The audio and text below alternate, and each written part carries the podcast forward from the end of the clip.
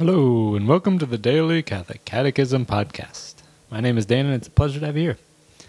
It is March 30th, and it is Holy Saturday. We will be reading paragraphs 691 through 698, and we continue our study of the Holy Spirit. We begin in the name of the Father, and of the Son, and of the Holy Spirit. Roman numeral 2 The name, titles, and symbols of the Holy Spirit. The proper name of the Holy Spirit.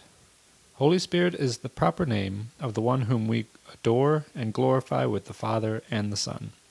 The Church has received this name from the Lord and professes it in the baptism of her new children. The term Spirit translates the Hebrew word ruah, which in its primary sense means breath, air, wind. Jesus indeed uses the sensory image of the wind to suggest to Nicodemus the transcendent newness of him who is personally God's breath, the divine Spirit. On the other hand, Spirit and Holy are divine attributes common to the three divine persons.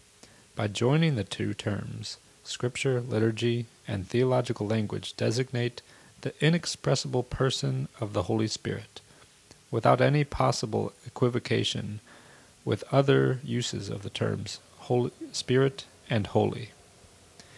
Titles of the Holy Spirit. When he proclaims and promises the coming of the Holy Spirit, Jesus calls him the Paraclete. Literally, he who is called to one side, advocatus. Paraclete is commonly translated by consoler, and Jesus is the first consoler. The Lord also called the Holy Spirit the Spirit of Truth. Besides the proper name of Holy Spirit, which is most frequently used in the Acts of the Apostles and in the Epistles, we also find in St. Paul the title the Spirit of the Promise, the Spirit of Adoption, the Spirit of Christ, the Spirit of the Lord, and the Spirit of God, and in St. Peter, the Spirit of Glory. Symbols of the Holy Spirit Water. The symbolism of water signifies the Holy Spirit's action in baptism, since after the invocation of the Holy Spirit, it becomes the efficacious sacramental sign of new birth. Just as the gestation of our first birth took place in water, so the water of baptism truly signifies that our birth into the divine life is given to us in the Holy Spirit. As by, the, by one Spirit we were all baptized, so we are also made to drink of one Spirit. Thus the Spirit is also personally the living water, welling up from Christ crucified, as its source and dwelling up in us to eternal life. Anointing. The symbolism of anointing with oil also signifies the Holy Spirit, to the point of becoming a synonym for the Holy Spirit. In Christian initiation, anointing is the sacramental sign of confirmation, called chrismation in the churches of the East. Its full force can be grasped only in relation to the primary anointing accomplished by the Holy Spirit, that of Jesus. Christ, in Hebrew Messiah, means the one anointed by God's Spirit. There were several anointed ones of the Lord in the Old Covenant, preeminently King David. But Jesus is God's anointed in a unique way. The humanity the Son assumed was entirely anointed by the Holy Spirit. The Holy Spirit established him as Christ. The Virgin Mary conceived Christ by the Holy Spirit, who, through the angel, proclaimed him the Christ at his birth, and prompted Simeon to come to the temple to see the Christ of the Lord. The Spirit filled Christ, and the power of the Spirit went out from him in his acts of healing and of saving. Finally, it was the Spirit who raised Jesus from the dead.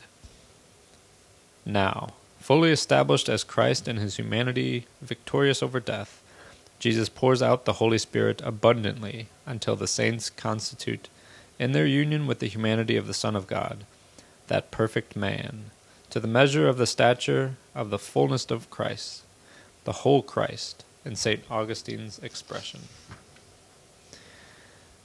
Fire.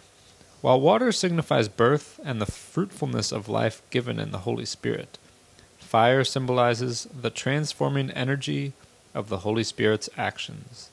The prayer of the prophet Elijah, who arose like fire and whose word burned like a torch, brought down fire from heaven on the sacrifice of Mount Carmel.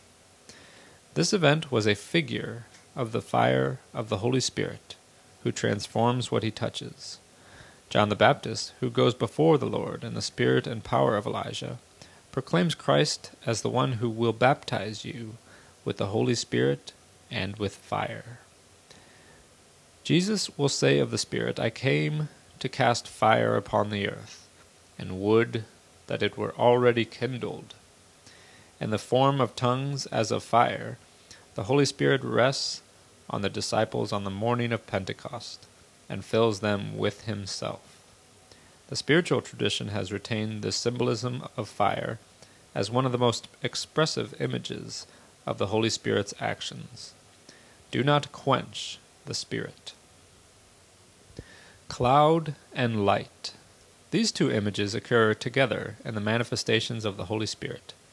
In the theophanies of the Old Testament, the cloud, now obscure, now luminous, reveals the living and saving God, while veiling the transcendence of his glory.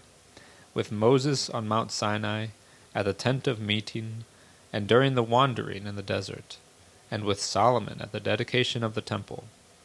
In the Holy Spirit, Christ fulfills these figures. The Spirit comes upon the Virgin Mary and overshadows her, so that she might conceive and give birth to Jesus. On the mountain of transfiguration, the Spirit in the cloud came and overshadowed Jesus, Moses, and Elijah, Peter, James, and John. And a voice came out of the cloud, saying, This is my Son, my chosen. Listen to him. Finally, the cloud took Jesus out of the sight of the disciples on the day of his ascension, and will reveal him as Son of Man in glory on the day of his final coming. The seal is a symbol close to that of anointing.